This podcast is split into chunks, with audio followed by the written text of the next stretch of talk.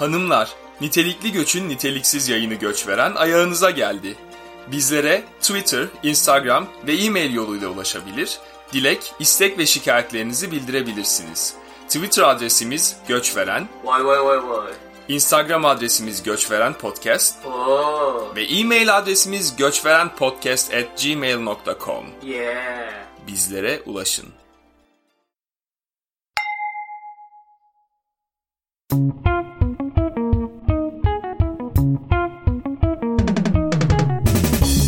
Ay ay ay ay ay Upminster stüdyolarından bir kez daha Göçveren Podcast yayınıyla sizlerle birlikteyiz.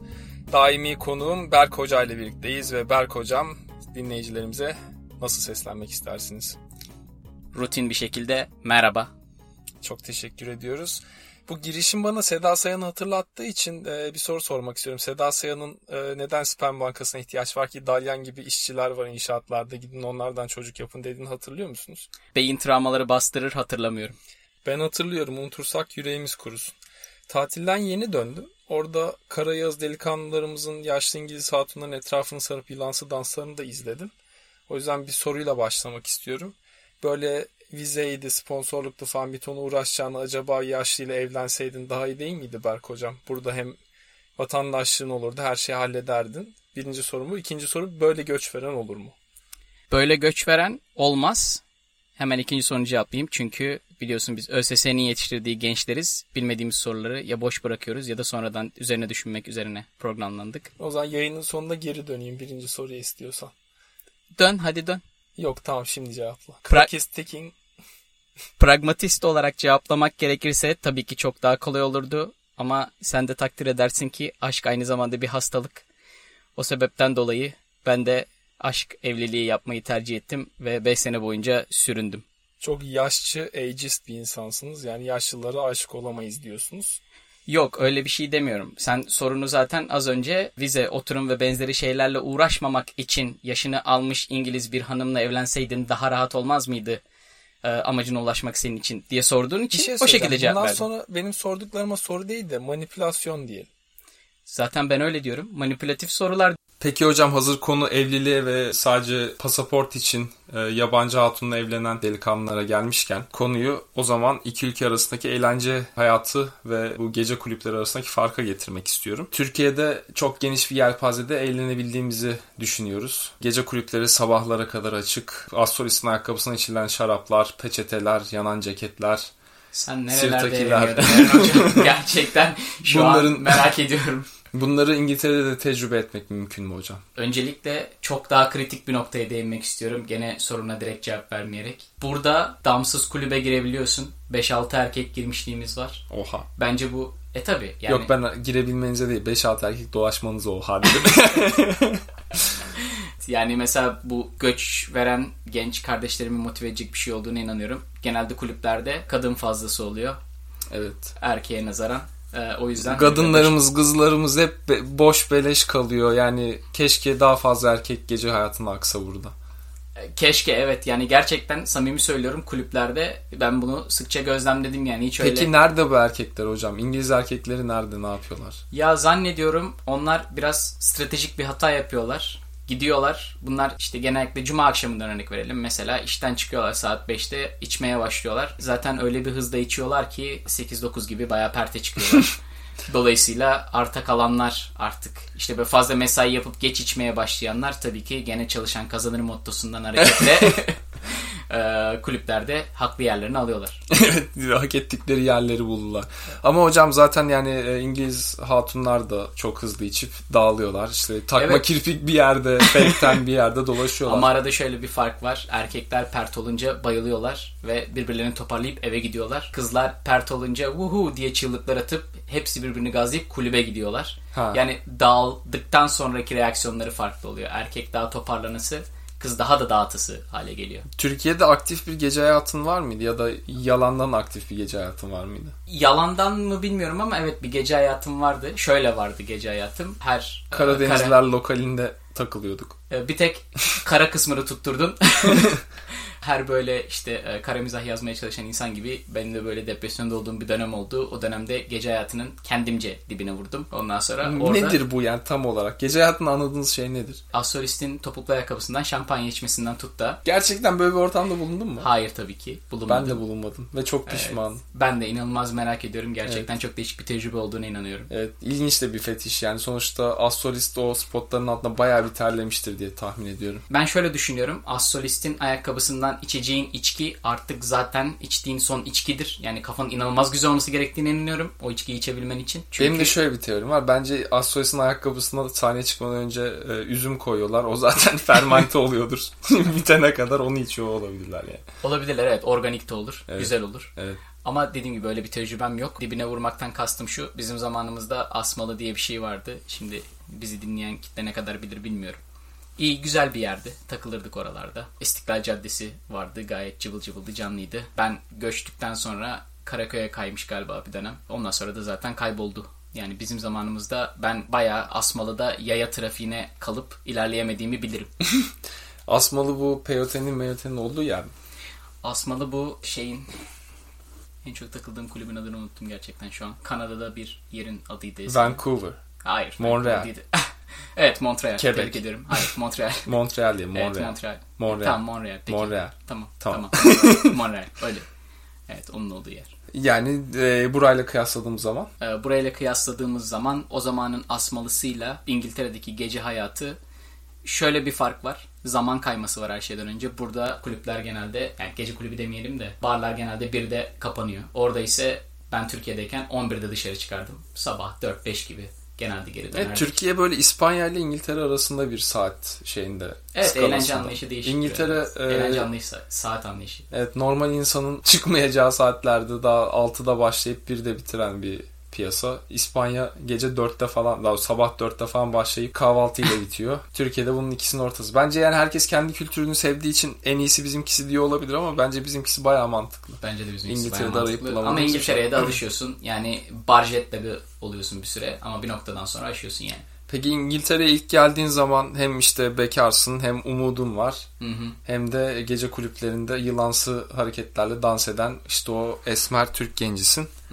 Esmer olmadığını iddia ediyorsun ama dediğim gibi saç renginden dolayı sana burada esmer diyeceklerine eminim. Bu- Buradaki kızlar e, Türkiye'deki kızlara göre daha mı e, Özgüvenli. özgüvenli, daha mı açıklar? Sana nasıl davrandılar? Seni bağırlarına bastılar mı?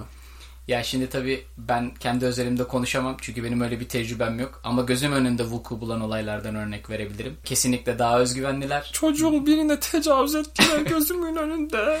Yani hani tecavüz değil tabii ki ama daha ziyade bayağı 5 erkeğin arasından beğendiği erkeği gömleğini yakasına kavrayıp çekmek suretiyle dans pistine alıp dans edip Sonra eee, bir kağıt mendil gibi kullanıp attı diyorsun. E, Gerçekten öyle çünkü bizim Türk çocuk bayağı böyle duygusal bir çocuktu. Bir de hani egosu öyle okşanınca böyle haha bir şeyler de olur acaba falan diye heyecanlandı. Oysa ki kız hakikaten kız çocuğu aldı aramızdan çekti beğendiği için öpüştü dans etti. Sonra geldi aynen aramıza geri. Aldığı yeri geri koydu. Evet, ve ondan sonra yani bak bu olayın üzerinden 3 sene geçti. Çocuk evlendi. Hala gelir o anıyı anlatır. Öyle de bir anı yani bir Türk genci için. Giderek daha tehlikeli sulara doğru kaymaya başladı. Ben bu konu hakkında yorum yapamayacağım. Ama ben değilim o yani. o ben değilim. Ee, O kendini biliyor. evet. Peki gece hayatındaki kız davranış, daha doğrusu kız mıdır kadın mıdır bilemiyorum da ee, bu insanların davranışlarındaki evet in- insan neden kadın erkek diye ayırıyoruz ki insan değil mi onlar? Oo. Oo. Bu ee, değişik kromozomlu Mevzu insanlar. Mevzu çok derinleşti şu an. değişik Hayır, kıyas yapacaktık ama kıyas kıyası değildi. Kardeş Ee, bu değişik kromozomlu insanlar e, peki görünüş ve hayata bakış açısı arasın, açısından da fark taşıyor mu? Yani çünkü benim gözlemim şu yönde. Gördüğüm kadarıyla gündelik hayattaki değişik kromozomlu insanla gece hayatındaki değişik kromozomlu insan arasında büyük bir davranış farkı var.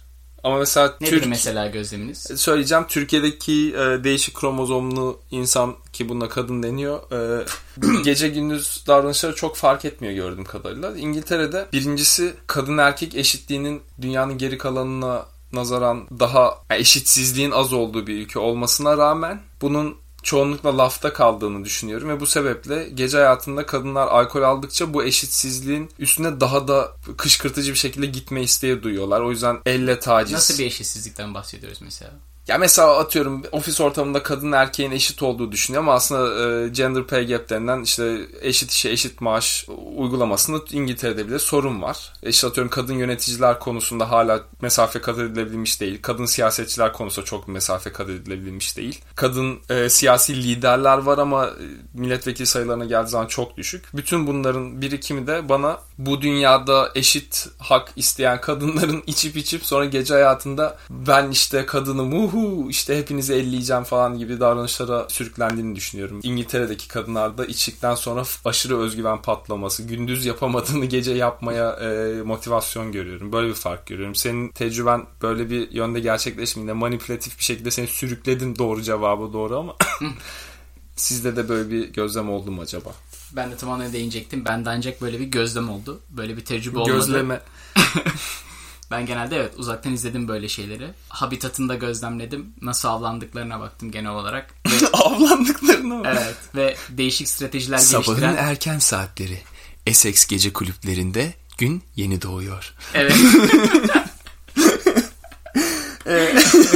Ee, kıyas sadece kadınların üstüne yıkılmış durumda şu an. O yüzden kıyası başka bir konuya çekmeye çalışıyorum. Ekonomik anlamda da paranın alım gücüdür, işte e, süpermarketlerdir bunlardan bahsettik ama aynı zamanda tüketim alışkanlıkları anlamında da büyük bir fark görüyorum ben. Sizin tüketim alışkanlıkları açısından gördüğünüz bir fark var mı? Var. Çok bariz bir fark var. Yemek mesela. Mesela? Özellikle bir Türk yani şimdi Türk mutfağı çok zengin bir mutfak hepimizin bildiği üzere. Fakat İngiliz mutfağı diye bir şey sembolik olarak var herhalde. Ama bana örnek ver lan desen herhalde Beef Wellington. Beef Wellington, Yorkshire pudding, fish and chips, bir de İngiliz kahvaltısı, English breakfast falan derim. Eğer onu da mutfağın bir parçası Bu arada sayacaksan. Yorkshire diyene odunla vuruyorlar. Yorkshire o. İşte benim İngilizcem de çok iyiydi. Tam böyle arada dil, dile hakimiyetim bu seviyede. O yüzden hep bir kere daha tekrarlıyorum. Binali Yıldırım rol modelim hitabet konusunda. Evet İngiliz mutfağı yok ama yine de yani hani tüketim alış adamlar sonuçta bütün dünya mutfaklarına erişimi var. Sebebi tam olarak o zaten. Yani İngiliz mutfağı diye bir şey olmadığı için ve dünyanın her yerinden göç aldıkları için bütün mutfaklardan envai çeşit yemeğe erişme şansınız var burada. Yani Türk mutfağının zenginliğinin en azından bizim için kötü taraflarından bir tanesi. Atıyorum bir Çin restoranına gitmek istiyorsan en azından benim zamanımda genellikle Çin yemeği yemek istediğinde all you can eat açık büfe Çin restoranlarına giderdik biz. Öyle fine dining. İngiltere'de mi Türkiye'de mi? Türkiye'de, Türkiye'den bahsediyorum. Burada zaten inanılmaz göç almasından dolayı ve kendisinin de çok matah bir mutfağı olmamasından mütevellit seçenekler çok zengin. Bir o avantajı var. İkincisi de bizim gibi Türkiye'den gelen dama görece daha gelişmiş ya da daha farklı gelişmiş kişiler için. Burada en başta biraz zorlanıyorsun. Kıyaslıyorsun. Ulan insan sabah kahvaltıda tatlı fasulye yer mi? Adamın memleketinde aşağılıyorsun falan böyle. Garip oluyor biraz. Ben cennete düşmüş gibi hissettim ya ilk zamanlar. Hala da onun gibi hissediyorum. Özellikle böyle çok büyük şehirlerin o restoran ağına ulaşabilen bir yerde oturuyorsan ki sen daha da merkezde oturuyorsun. Eğer böyle yeni bir şeyler denemeyi seven bir insansan, yeni mutfaklar denemeyi seven bir insansan cennet gibi bir yer. Çünkü Londra'da bilmiyorum ne kadar otantiktir. Gerçekten orijini olan ülkede öyle mi yapılıyordur falan ama işte bir hafta sonu Eritre mutfağı yiyeyim, öbür hafta sonu Vietnam mutfağı yiyeyim, öbür hafta sonu gideyim Venezuela mutfağı yiyeyim gibi hani öyle bir mutfak mı var diyeceğin mutfakları bile hepsini tek tek bulabildiğim bir yer. Ben o yüzden böyle müthiş cennete düşmüş gibi hissediyorum. Doğru. Ben zaten onunla çelişir bir deklarasyonda bulunmadım. Ben sadece şey diyorum. Türkiye'den geldiğimiz için İngiltere özelinde İngiltere'ye has bir mutfak aradım ben ilk geldiğimde. Böyle bir şeyin olmadığını gördüm. Ama aynı zamanda bana olan katkısı şuydu. Dünyanın çeşitli mutfaklarıyla tanışma imkanım oldu. Evet İngiltere'ye teşekkür ediyoruz. Ee, Berk Hoca dünyanın çeşitli mutfaklarını tanıttığı için. Marabalara vizyon katar. evet. Peki aynı zamanda e, İngiltere'de hani mutfak anlamında erişebildiğimiz çeşitlilik çok olduğu gibi aynı zamanda süpermarketlerden işte tut herhangi ne bileyim kitap gibi bütün tüketim mallarında da çok büyük bir çeşitlilik var. Ve Türkiye'de olmayan bir çeşitlilik. Bunun illüzyonu yine de hala 5 sene sonunda devam ediyor mu? Hala aman tanrım ya burası ne kadar güzel, ne kadar fazla kaynağa erişebiliyorum diyor musun? Yoksa bir süre sonra sıradanlaşıyor mu? alışıyorsun ama hiçbir zaman sıradanlaşmıyor. Çünkü sürekli kıyas içindesin. Kıyas hiçbir zaman değişmediği için hiçbir zaman sıradanlaşmıyor. Ne zaman böyle sıradanlaşa yazsa hemen hop bir muhalif köşe yazısı açıyorsun. hop kendine geliyorsun. Bir de son olarak yani bu kıyas konusu bu yayının son konusu olacaktı.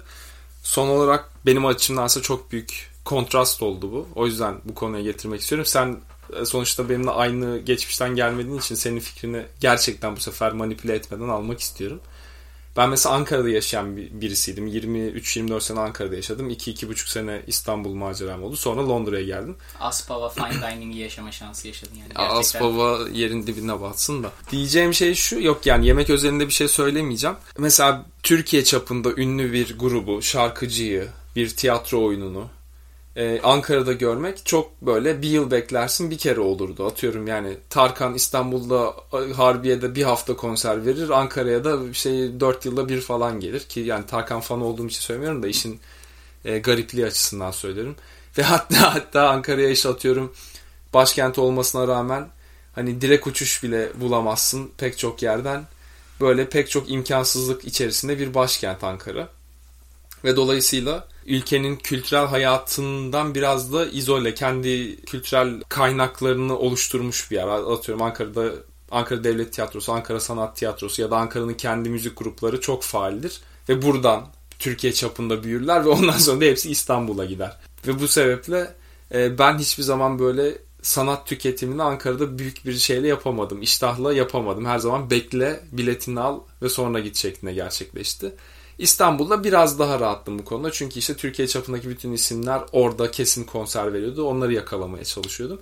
Ama Londra'ya gelince olay şuna dönüştü. YouTube'da izle, videosunu izlediğim komedyenden şarkıcıya kadar dünya çapındaki herhangi bir ismin ne zaman Londra'ya geliyor diye bakıp sonra onların Londra'daki etkinliklerini bulabiliyordum.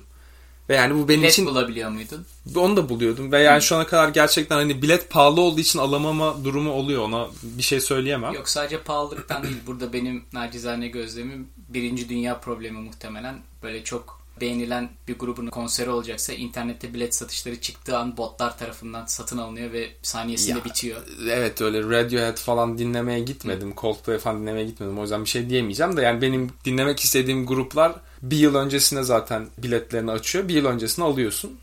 o zamana kadar ölmem falan diye hesap edip gidiyorsun ve şey açısından söylüyorum yani bütün bu girizgahı yapmamın sebebi benim için Ankara'da yaşayan birisi olarak sanat tüketim anlamında inanılmaz bir atlamaydı Londra'ya gelmek. Sen İstanbul'da yaşa- yaşayan birisiydin. Hani İstanbul'da bu tarz etkinlikler anlamında ne kadar sanat tüketimi yapıyordun bilemiyorum ama İstanbul'da yaşayan birisi için bu nasıl bir kıyas, e, nasıl bir fark yarattı ya da bir fark yarattı mı? Ya fark yarattı aynı zamanda da yaratmadı. İstanbul'da da belli bir miktar sanat tüketimim vardı. İşte atıyorum Efes Love Fest'e falan giderdik o zamanlar. Efes sponsorluğunda Efes servis edilmeyen bir festivaldi. Çok değişik kafalar. İşte Garanti Jazz falan bu tarz etkinliklere Hep caz giderdik. falan yani. E tabii ki. Çünkü e, biliyorsun hipsterlık, hipsterlık e, siyahi zencilere özenmektir. Caz sanatçılarına özenmektir. O yüzden ben de bir hipster olarak gereğini yaptım. Evet, üçüncü zamanında. bir hipster tanımı geldi. Birinci hipster tanımı gerçek hipsterlık. ikinci hipster tanımı günümüz Yok gerçek hipsterlığı. hipsterlık tanımı aslında bu 1940'lı yıllarda yaşayan zenci caz sanatçılarına özenen beyazlara hipster deniyor. Oradan çıkıyor ilk hipster tanımı. Yani Ondan benim sonra- bildiğim zenciler... Neyse bu tartışmayı uzatmayacağım da. Evet. Yani modern ve popüler olan her şeyin reddi olarak biliyorum hipsterlığı. Yani o da belki sonra defakto yorulmuştur ama orijinal çıkışı bu. Neyse konuya geri dönersek. Buraya geldiğimde e, ben zaten hani böyle indirak falan dinlediğim için yani İngiltere Şu an yüzümdeki keşke iğrenme ifadesini siz podcast dinleyicileri de görebilseydi. Gerçekten ben hayatımda böyle garip zevkleri olan bir insan daha görmedim. Ya gerçekten evet. Nargile içerken kulağımda Imagine Dragons falan dinlemek bambaşka bir lezzet. Kimse ya Allah düşmanımın başına vermesin gerçekten. Bu arada Indiraka, Indiraka'da laf ettiğimi düşünmesin yani biz. Tamam onu da seviyoruz. Onun da iyi örnekleri var ama gerçekten bu Berk hocamın bünyesindeki bütün bu kombinasyonlar beni biraz hafiften böyle evet. gaz yapıyor bende. Ben evet ben de kendimin çeşitli permütasyonlarına şaşırıyorum gerçekten. Ama işte ben de bütün bunları kendi potamda eritmiş bir insanım. Ee, nitekim buraya geldiğim zaman da o çeşitliliğin sunulması çok güzel bir şey. Dinlediğin gruplara dediğim gibi hemen indirak çok seviyordum. Ee, Memleketi de İngiltere zaten. Dolayısıyla onlara erişebilmek çok güzel. Kaç konserine gittin? Sıfır. Ama erişebilme imkanı gerçekten şahane. Yani imkanım var da gitmiyorum abi ya. İmkanım var ama gitmiyorum. Onun dışında oyunlara gittim baya. sanat tüketim anlamında esasen Londra'nın oyun anlamında çok zengin olduğunu Londra'nın oyununa gideceksin abi. Oyun iyi. Oyun, Evet, oyuna evet. gideceksin. Turisken de, Turisken de oyunlarına Oyun gelmiştim. güzel. Buraya gelince de oyunlarla devam ettim. Daha çok Ne tür o- oyunlar? Dart, bilardo. Ne gibi oyunlar oynuyorsun? Dart bilardo da oynadık. Dart'ta çok başarılı oldum. Boğayı gözünden vurdum. Bilardo da oynadım. Orada e, bilardo oynamayı unuttuğumu fark ettim. E, zaten boyum da yetmiyor. Masaya uzanamıyorum. Ama oyunlardan kastım bu değildi diyorsun galiba. Ama oyunlardan kastım da bu değildi tabii. E, Çünkü Basic her- Bridge. Şimdi pek çok göç veren genelde göçtüğü ülkeye daha önceden turist olarak gitmiş oluyor. Görmüş oluyor. Mesela İngiltere'ye turist olarak gelen göç verenler mutlaka turist olarak ziyaret ettikleri zaman Phantom of the Opera'yı görürler genelde. Bu böyle yazılı olmayan adeta bir gelenek, bir ritüeldir. Ee, Ben de onu yapmıştım en başta turist olarak geldiğimde. Ondan sonra buraya geldiğimde Allah affetsin Book of Mormon'u izledim. Gerçekten çok kafir bir oyun. O yüzden ben çok kınadım, hiç gülmedim. Ayıp bir şey ya. Evet, çok çok ayıp bir oyun. Yıllardır da oynatıyorlar. Gerçekten inanılmaz bir şey. Yani bu İngiliz insanının bu kadar tavizkar olması beni benden alıyor. Kahrolsun insan hakları. Evet, Kahrolsun. evet. evet burada gerçekten çok fazla insan hakkı var. Bu kadar insan Herkes hakkı. her istediğini konuşuyor. her istediğini konuşuyor. Her istediğini konuşmakla kalmıyor. Bunu oyun yapıyor. Parayla bilet satıyor. Ve resmen insanlar kafirlik, tövbe bismillah, münafıklık üzerinden para kazanıyorlar. Çok Yazıklar olsun. Evet, evet yani kınamayla karışık bir hayranlık besliyorum. Gene değişik bir permütasyon ama yapacak bir şey yok. Bu, da, İşte. bu duygu durumunda bu. Yani bu bunu yapan vatan hainleri, ülkemizin güzel marşı olan God Save Our Gracious Queen dizelerini söylerken hiç mi utanmıyorlar? Hiç utanmıyorlar. Hatta sarhoş sarhoş gidiyorlar genelde oyunlara. Affedersiniz ayakkabılarıyla e, kiliselere giriyorlar. Evet oyunlarda zaten alkol de satılıyor. Yani mesela bu da bu da evet çok enteresan bir durum. Ben de Oğlum, ilk geldiğimde çok şaşırmıştım. Tiyatroda alkol ne alakalı? Ben de bilmiyorum. Satana İçeride salonda lazım. mı? Evet. Allah ben görmedim ya öyle bir şey. Evet var öyle bir şey. Hatta ben en son gittiğim oyunda e, şu anda artık oynamıyor galiba. The Incident of the Curious Dog diye böyle hatta Mark Haddon diye çok ünlü bir yazarın çok güzel bir kitabı. Tavsiye ederim. Yine bir reklam alınmış galiba. Ürün yerleştirme var dikkatli olun. E, onun oyununda mesela yanımda kaplan desenli giyinmiş orta yaşlı bir İngiliz hanım. İçtiği üçüncü biradan sonra tabiri caizse tipsi oldu. Yani çakır keyif ve böyle kocasına doğru yalpalarken bana çarptı. Benim yanımda da eşim vardı. Ben de domino etkisiyle çarptım. Ondan sonra o da ne yapıyorsun diye beni itti. Oğlum beni eşinin ben adına de kadına kadar verdin ya. Hem de hiçbirimizi ilgilendirmeyen bir konuda eşinin adına kadar verdin şu an. Onu ben zaten bipleyeceğim. İleride o yüzden onu, onu çok kafama takmıyorum. Hazır Berk'in devreleri yanmışken bu programı bence kapatmanın artık zamanı geldi. Ama ben tam hızımı almıştım. Şu an çok heyecanlı bir yerdeydim. Neyse devam et. Ee, kapatmayayım mı? Açık kalsın. Yok. Sen kapat. Kapat. Yazar. Sen kapat. Hayır, hayır sen. Hayır hayır sen kapat. Tamam bye. Sen kapat. hadi söyle sonra kapatalım hadi. Aynı anda kapatalım. Sen söyle. Bitti. Hayır hayır hikayen. Ee, Bi- bitti. Bu. eşine sonra- çarptın. Tamam o. Ben, ben de ondan sonra o kadına geri çarptım bu. Tamam o zaman ben mi kapatıyorum? Lütfen her zamanki gibi açılışlar kapanışlar sizde. Upminster stüdyolarından sunduğumuz Göçveren Podcast bir yayının daha sonuna geldi. Ee, sonuçta Berk hocamızı biraz üzdük galiba ama bir sonraki yayında telafi edeceğiz. Hepiniz sağlıcakla kalın, bizde kalın, bizi dinleyin.